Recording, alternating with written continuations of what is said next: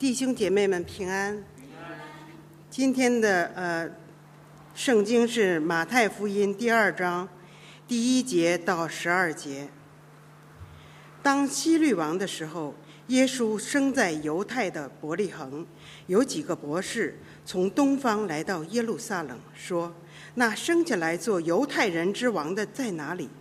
我们在东方看见他的星，特来拜他。”希律王听见了。就心里不安，耶路撒冷合成的人也都不安，他就召集了祭司长和民间的文士，问他们说：“基督当生在何处？”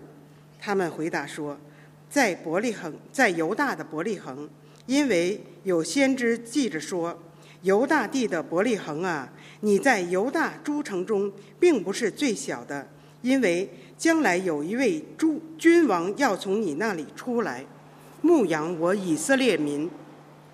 当下，希律暗暗地招了博士来，细问那细问那星是什么时候出现的，就差他们往伯利恒去，说：“你们去仔细寻访那小孩子，寻到了就来报信，我也好去拜他。”他们听见了王的话，就去了。在东方所看见的那星，忽然在他们前头行，直到。直行到小孩子的地方，就在上头停住了。他们看见那星，就大大的欢喜。进了房子，看见小孩子和他母亲玛利亚，就匍匐，就伏拜那小孩子，揭开宝盒，拿乳香，拿黄金、乳香、没药为礼物献给他。博士因在因为在梦中被主指示。不要回去见希律王，就从别的路回本地去了。阿门。愿神祝福他的话语。阿门。弟兄姊妹平安。好，我们首先低头祷告。亲爱的天父，我们感谢你，我们赞美你，谢谢你能够在啊世界都在动荡的时候，我们却在你的里面有真正的平安。感谢你对我们过去一年来的看顾和保守。我们为主。你给我们的恩典和祝福来感谢你，也同样允许你在我们的生命中的试炼和难处来感谢你。主啊，我们谢谢你。二零二一年的圣诞节马上就要到了，主啊，在这个喜乐的节日，主啊，我们纪念你两千年前来到这个世界，降生在卑微的马槽里，成为和我们一样的人。主啊，你经过人生的贫穷，经过人生的艰辛，主啊，你为我们受死，最后为我们复活，把那个不能朽坏的生命向每一个人显明出来。主啊，我们感谢你，我们赞美你，谢谢你啊！你为我们在十字架上舍命，主啊，使我们靠着你得生，得到永生。圣灵啊，我们请问你今天来来到我们的中间。咱们的中间自由的行走，用你的圣手来触摸我们每个人的心灵。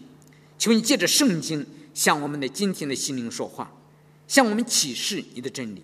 奉主耶稣的名祷告，阿门。好，我今天呢啊，题目是啊，博士还有希律哪个是真正的敬崇拜者？崇拜者，我们知道我们每个人都有崇拜的对象。有人崇拜明星，是吧？有人崇拜富翁，我不知道你崇拜谁。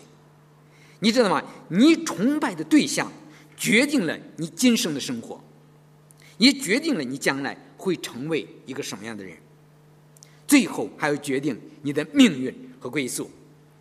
你说，在人类历史上，没有一个人像耶稣这样有这么大的影响力。在人看来，他不过是拿撒勒村里一个很小的村子，一个贫穷的木匠。但是两千年来，每年的圣诞节，整个世界都在纪念他的降生。每个礼拜有十几亿的人到教会里去敬拜他。你想到了吗？我不知道你敬拜谁。我们首先看怎么才是一个真正敬拜的人呢？你说圣经呢？记述的是这个神拯救人类的历史，在创世纪，神早已应许亚当和夏娃，女人的后裔要打破魔鬼的头，结果神啊，耶稣就照着神的应许，两千年前由童贞女玛利亚出生。你知道，当神的儿子，那是神的儿子啊，作为天国的君王降生来到这个世界的时候，你想当时的世界是不是像我们今天都在庆祝啊？没有，是不是？我们看看当时的世界是什么样的反应。第一节说，当希律王的时候，耶稣生在犹太的伯利恒。有几个博士从东方来到耶路撒冷，说：“那生下来做犹太人之王的在哪里？我们在东方看见他的星，特来拜他。”耶稣出生的时候啊，是在希律做犹太王的时候。这个希律王呢，是历史上的大希律。你知道吗？当时呢，犹太呢，他们在罗马人的统治底下，罗犹太地只是一个罗马的一个行省，相当于殖民地。啊，罗马人呢就雇佣这个大希律呢来做犹做王，来帮助罗马人治理以色列。这个人呢，他是非常的残暴，他为了他非常的嫉妒别人啊，他害怕他的果位呢不保，他甚至杀害了自己的妻子还有儿子，你知道吗？你知道，当耶稣啊出生的时候呢，啊，他出生在犹太的伯利恒。这个伯利恒呢是耶路撒冷南方的一个小镇，是大卫王的故乡，所以犹太人呢称伯利恒呢是大卫的城。你知道耶稣呢是来到这世界上做王的，他就理应当出生在君王的故乡。这时候有几个博士啊从东方来到耶路撒冷，这几个博士到底是几个博士呢？我们不知道。其实呢，我们一般画上看着是三个博士，是根据他们啊拿出的三件礼物来来啊来估估计的。其实到底有几个博士，我们还是不知道。这个东方呢，可能是阿拉伯啊，或者是巴比伦，或者是波斯这一带的啊。不过这几个博士呢，也不像我们今天所说的呃这个 PhD 这个博士，你知道吧？他们呢是星象学家，这个英语翻成是 Magi，是吧？他们是研究。天象的学者，天象的学者，你知道古代人啊，他们相信星象学，认为一个人出生的星星决定了这个人的命运。所以，当耶稣诞生的时候，我们可能想象，在当时的天空中就出现了一个奇特殊的明星，啊，预示着一位君王的诞生。你知道这个星呢，没有在圣地向犹太人显现。他却呢向东方的外邦人显现，啊，结果呢这几个博士呢，他们就顺从这个星星的引导，离开家乡，他们是专程到耶路撒冷来拜这个王的，拜这你知道他们本来呢，他看见星星呢，他们应当跟随那个星星的引导，让星星来引导他们的路。可是他们按照人的观念呢，他们来到耶路撒冷，为什么呢？他们想犹太人的王自然应当生在。犹太的京城啊，生在啊京城的皇宫里，是不是啊？所以呢，而且这个是耶路撒冷也是圣殿所在的地方，所以呢，他们来到耶路撒冷的皇宫里，到希律王那里去找犹太王的去了。你知道吗？发光的星在天上，他们却被自己错误的观念引导，结果呢，来到这个犹路耶路撒冷来找找找这个。找这个犹太人的王，结果呢？因为他们这个错误的观念，几乎让耶稣怎么样被杀掉？是不是？后来还造成了很多无辜的儿童丧命。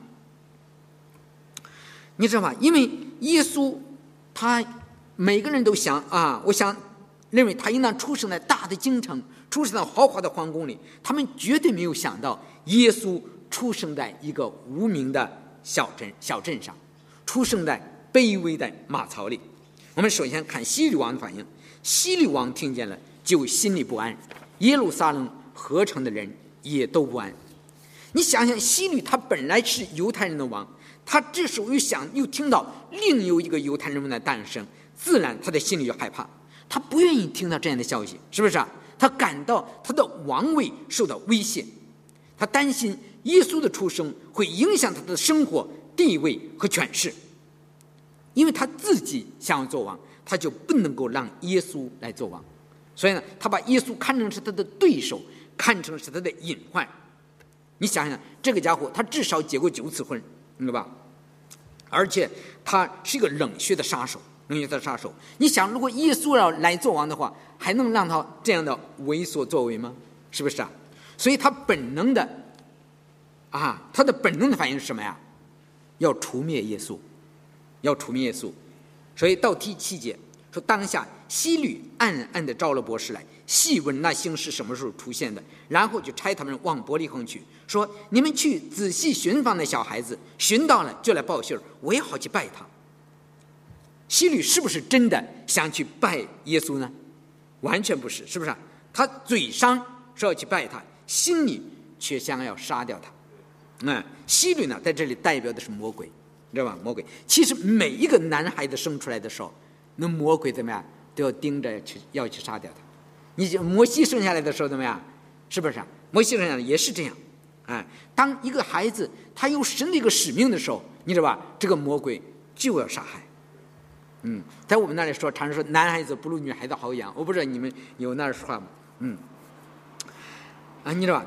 西律他不想要这个，要耶稣做王。你知道吗？你知道吗希律呢？他不是一个血统纯正的犹太人，你知道他是什么人呢？他是以东人，他是以扫的后代，你知道吧？希律杀耶稣，其实是以扫跟雅各长期斗争的继续，你知道吗？你知道吗？西雅各和以扫他们在母腹中都已经在那里争斗了。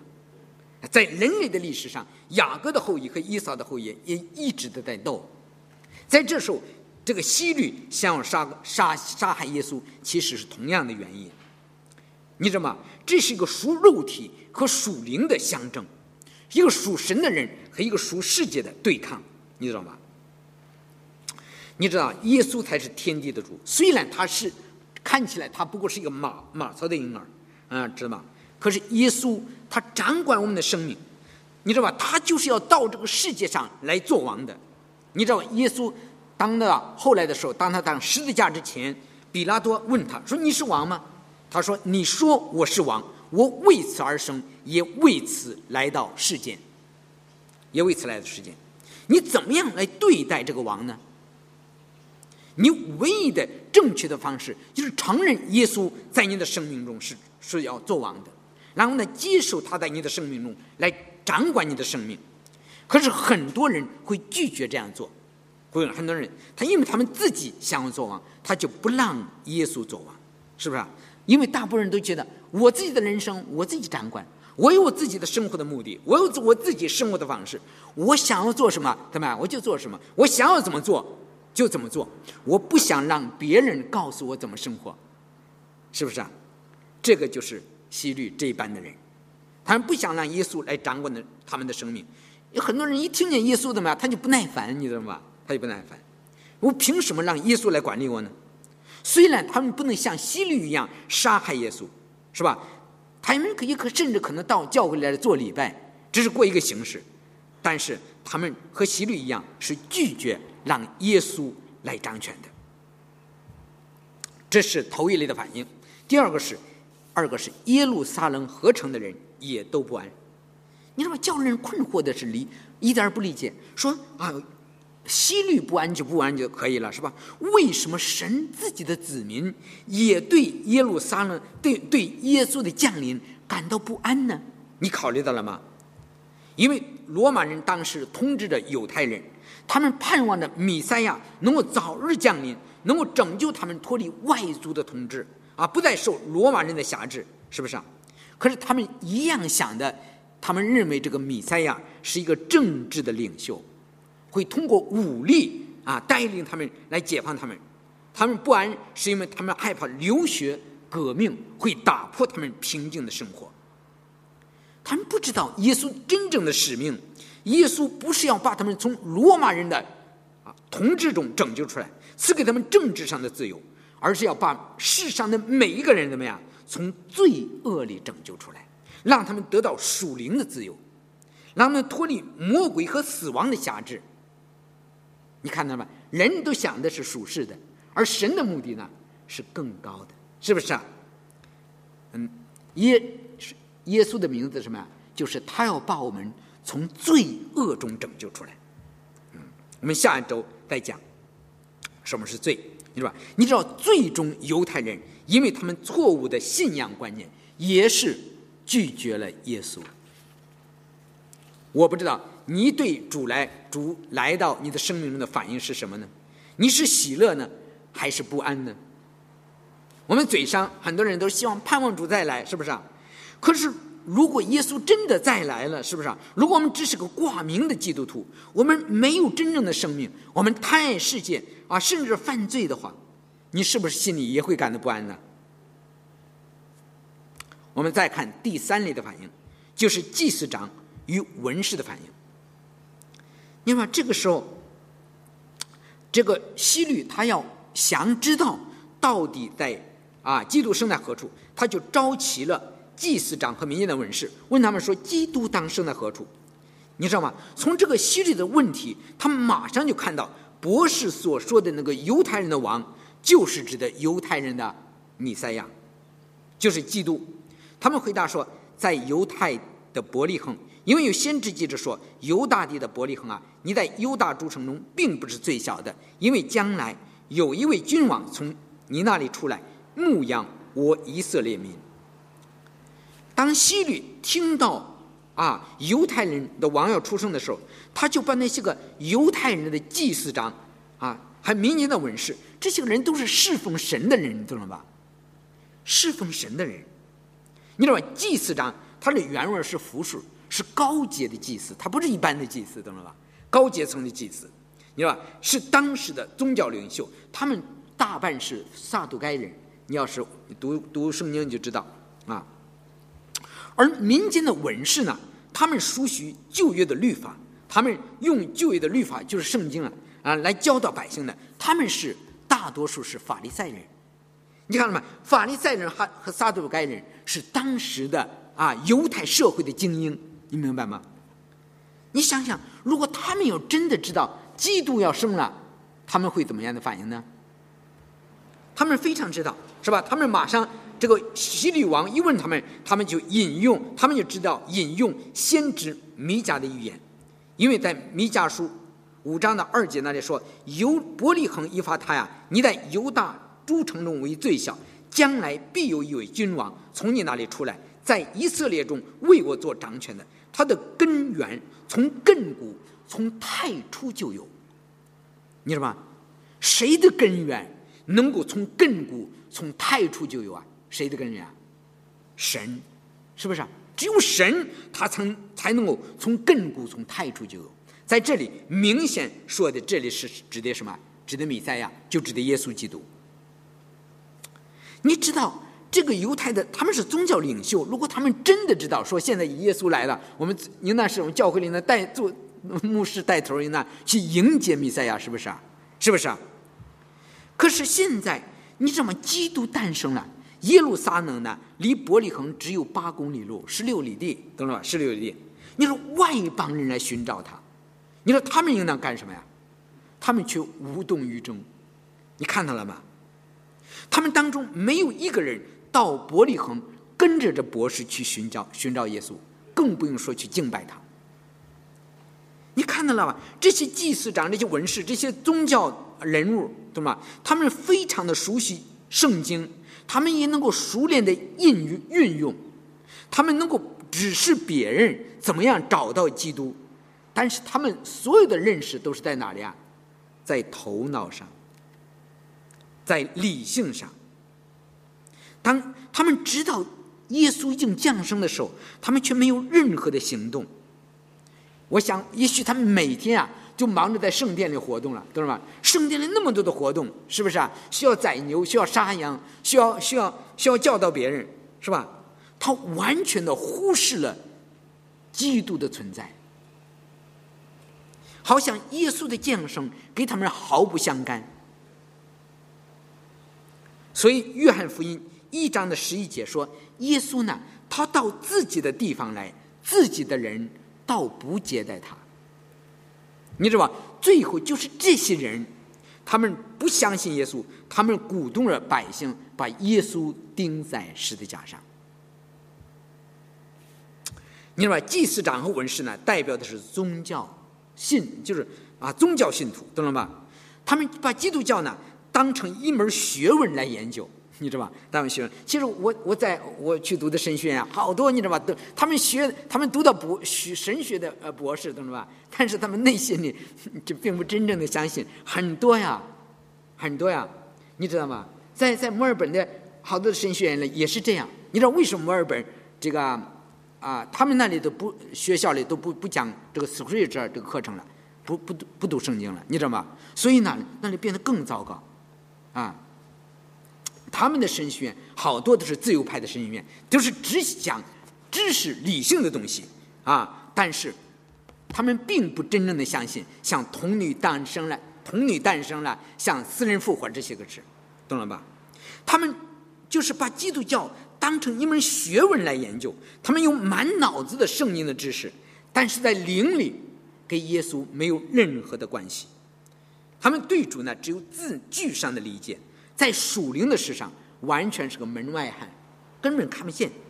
耶稣对他们来说毫无意义，啊，他对主没有追求，没有爱，就像这些法利赛人和撒都该人一样。最后呢，我们看东方博士的反应。你知道吗？这个这些个东方博士啊，你知道吗？他们在东方，是不是啊？他们看见了耶稣的星星，他们知道犹太人的王已经降生，你知道吗？你知道犹太人的王跟东方的博士有什么关系呢？你想到了吗？他们是外邦人，他们不是犹太人，他们的信仰。他们的种族、他们的文化跟犹太人完全的不同，是不是啊？神的百姓、自己的百姓都不来敬拜自己的王，但是这些个人却千里迢迢、不辞劳苦、长途跋涉来到犹大地来敬拜这位新生的王。你说他们真的知道说这个犹太人的王是神的儿子吗？我还不知道，是吧？知道他真的是人类的救主吗？你知道吗？这些我都不知道，但是有一点非常清楚，他们是来拜这位王的，是吧？他是拜，他是来拜王的，是吧？你知道，耶稣我们这在圣经中，他不仅是犹太人的王，也是外邦人的王，他是整个世界的救主，你知道吗？所以呢，他们啊就来到耶路撒冷，他们看到的星以后，他们来到耶路撒冷。当后来你知道吗？发现耶稣原来没有在生在耶路撒冷，怎么样？他们从神的话语中得知，耶稣降生的地方是哪里啊？是伯利恒。他们就离开了啊耶路撒冷。你知道神的话语给他们正确的方向，你看到了吧？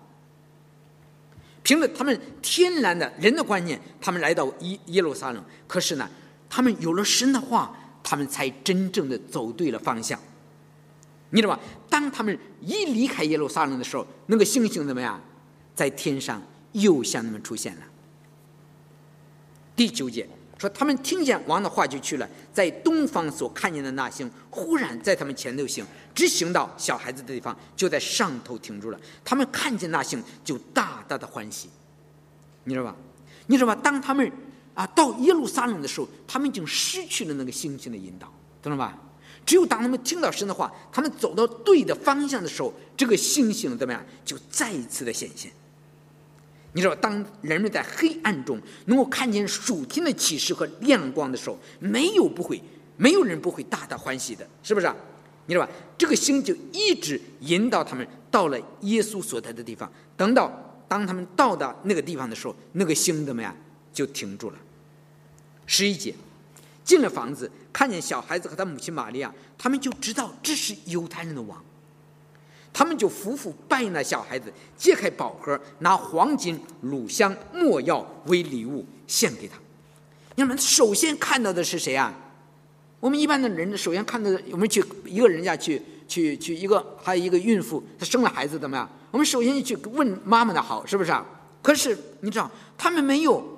看妈妈，懂了吧？他们首先看到的是婴孩耶稣，然后呢，怀着一个敬畏的心，夫妇拜那个小孩子。他们没有拜玛利亚呀，是不是啊？你要，在以色列人中间，没有人可以接受别人的敬拜。以色列人他们不拜人的，他们只拜神，你懂了吧？因为只有神配得人的敬拜。但是这些星象学家却拜一个孩童，他们知道这个小孩子不仅是君王，他也是神。因为以赛亚书九章六节说：“由于因为有一个婴孩为我们而生，他名称为奇妙测试全能的神，是吧？耶稣就是那个全能的神，永在的父，和平的君。你看，他们对基督具有真实的、正确的敬拜和认识。你说，他们敬拜完后，也不是拜完了就完了，他们还什么呀？按照东方人的风俗。”凡是朝见君王的人，你都必须携带礼物的，懂了吧？他们带着三样的礼物，就是金子、黄金、乳香和没药。黄金呢，金子呢是金属之王，啊，黄金呢是金属之王，象征着神的尊贵和荣耀，这是献给君王的礼物，你知道吧？你像那个他们哎，那那个王朝见去见所罗门的时候，怎么，都要带着黄金。懂了吧？嗯，哎，他说这时候这些个博士也带着黄金，这个黄金是献给君王的礼物。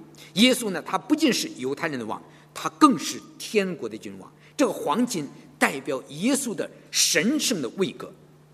乳香，乳香呢，它是一种膏油，知道吧？在圣殿中崇拜的时候、献祭的时候才用到乳香。当然用乳香一烧的时候，发出香气来，发出香气。这个乳香呢，是是给祭祀的礼物，是献给祭祀的礼物，啊，这个乳香呢，它发出的馨香，说到耶稣那个完美无瑕的一生。耶稣是个完全的人，他没有任何的罪，他的生命中流露出馨香之气。这个乳香献给耶稣，是因为耶稣在神的面前为我们每个人做了慈悲。忠信的大祭司为我们开了一条进入到神面前的道路，让我们每一个人可以怎么样亲近神。最后一个是墨药，墨药呢是一种苦涩的草药，用来保存死人的尸体。你都知道为什么？哎，为什么死啊？是不是？这时候这个墨药，墨药。他们把这墨药给耶稣，预表耶稣要为背负世人的罪，要承受死亡的苦难。耶稣来到世间是要为了拯救我们，他需要经过死亡，他需要牺牲自己的生命，才能拯救我们，把我们从罪里拯救出来。这个，所以墨药象征的耶稣是我们的什么呀？救主。你知道，博士献给主的、献给耶稣的礼物，黄金、乳香、没药，预表耶稣是我们的君王，是我们的祭司，是人类的救主。你知道吗？你看，他们不仅敬拜，他们一个人真正的对主用发自心灵的、发自心灵和诚实的敬拜之后的结果，就是奉献自己，就是奉献奉献自己。他们敬拜完耶稣之后，然后怎么样？十二节，博士因为在梦中被主指示不要回去见希利，就从别的路回本地去了。他们敬拜完之后，你看他们在他们的生命中发现了两个变化。第一个是呢，神不再通过星星向他们显现，而是直接在梦中对他们启示，知道吧？你知道吧？当一个人呐，他对主有了真实的认识之后，你知道吗？神给你建立了个人的关系，他不再用外在的事物来指引你，而是在你的里面给你启示。你看他们跟神的关系怎么样？更近了，更近了。当他的被跟神的关系近的结果什么？他们的道路也改变了，改变了。你知道吧？按照其实。要如果一般的人，他从老远的地方回来，他就按着原路回去，是不是啊？可是现在呢，他没有照着原路再回去见希律，而是听从神的吩咐，从别的路回去了。一个真正和主相遇的人，他整个的生命都会完全的改变，他再也和从前不一样。他们开始顺从神的旨意，而不听人的吩咐。是吧？人这个人，他一旦真正的认识主，一旦的敬拜主之后，你知道吧？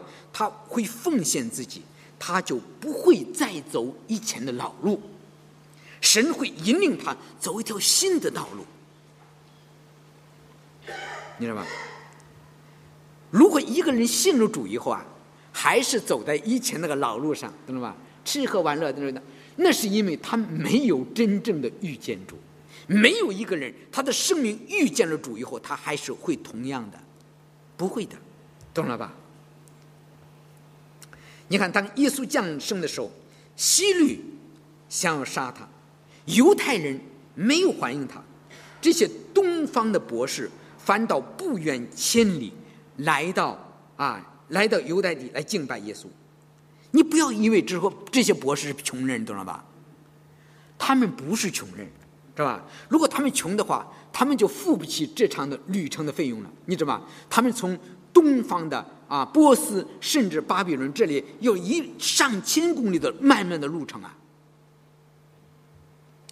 也不要以为他们是愚昧无知的，懂吗？迷信不是的，他们是有识之士，他们在圣经里翻译成博士，是不是啊？其实他们都是有学问的人。啊，星象学家，他们靠着自己的努力成为有识之士，成为博士，成为啊学士，懂了吧？但是你知道吧？啊，他们有属天的启示，他们能够跟随神给他们的光，那不惜跋山涉水，不惜翻山越岭，就是为要到耶稣的面前来敬拜他。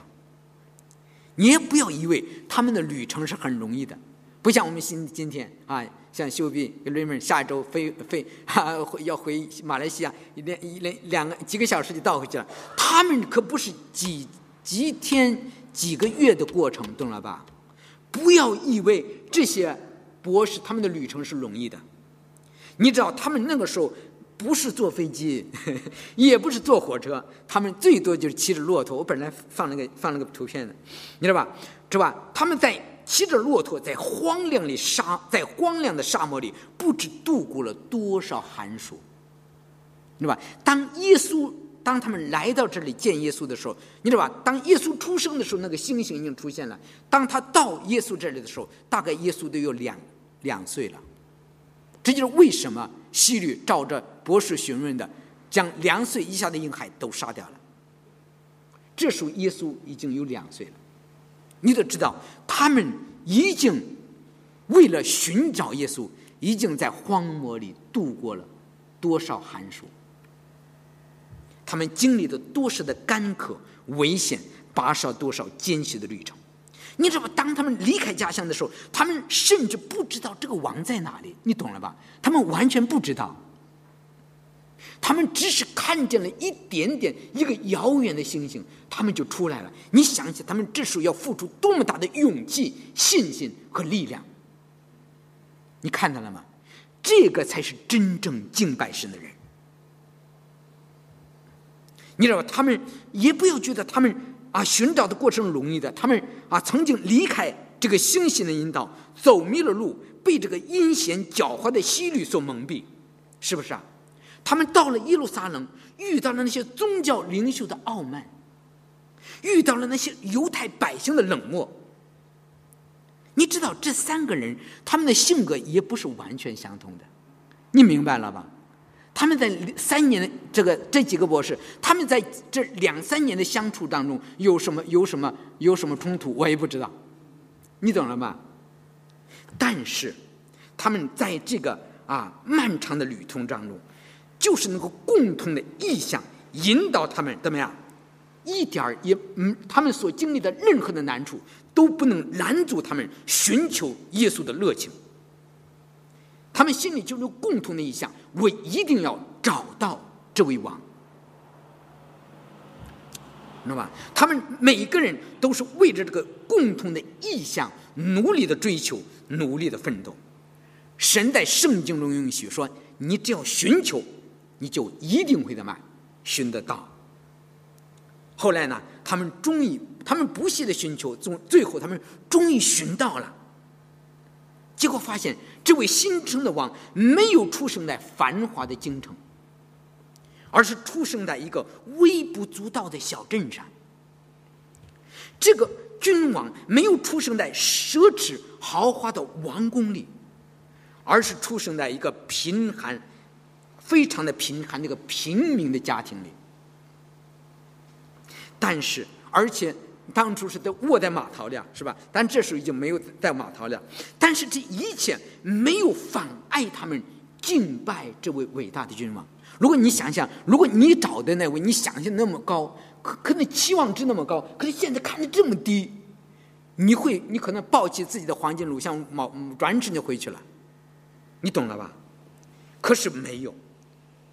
尽管他们朝见的不过是一个柔弱的婴孩，他们却把他们一生最宝贵的黄金、乳香和没药都献给了他。你想想，这是他们需要付出多大的信心、胆量和勇气啊！你知道，他们也许就把他们一生的积蓄都用在这个旅途上了。你知道，当他们回去的时候，他们有什么呀？可能什么都没有了。不是的，他们得着了谁？得着了主。一个人有了主，他就有了一切。你知道吧？你不要想想他们回去该怎么办。你知道吧？主会在一路上负责他们的一生的，是不是？所以说，我们看到在今天的经文里，希律说要拜主，心里却要杀他。犹太的百姓因为害怕耶稣会打破他们平静的生活，不肯来寻找他。是吧？祭司长和文士忙着他们教会的宗教活动，忽略了救主。只有这东方的博士，他们才是真正的付代价来敬拜神的人。我们弟兄姊妹，我不知道你今天你是哪一类的人呢？你知道吧？你知道我们现在每个人都走在一条朝圣的路上，你知道吗？朝圣的让我们弟兄姊妹也学会把我们的一切用来来寻求主，来得到主。直到我们真正的寻找他，然后把我们的一生怎么样都奉献给他，为他而活，让耶稣成为我们心灵的满足，让耶稣成为我们唯一的喜乐。只有这个才是对耶稣真诚的敬拜。但愿我们每个弟兄姊妹都成为一个这样真诚敬拜主的人。好，我们低头祷告。亲爱的主，我们感谢你，感谢你。两千年前降生来到这个卑微的城市，不是我们寻到了你，而是你来寻找我们，你来拯救我们。魔鬼想杀掉你，世人都要藐视你，但是两千年以来，成千上万的人来不断的寻求你。我们求你今天也向我们的弟兄姊妹显现，让我们踏着那些东方博士的踪迹，来撇下一切，撇下这个世界，来追随你。不管我们今生经历多少的艰难的曲折，让我们不断的寻求，直到与你面对面。求你更新我们的生命，来让我们的怀着一颗敬畏的神来度过我们的一生，让我们每一天的生活都化成对主真诚的敬拜。奉主耶稣的名祷告，阿门。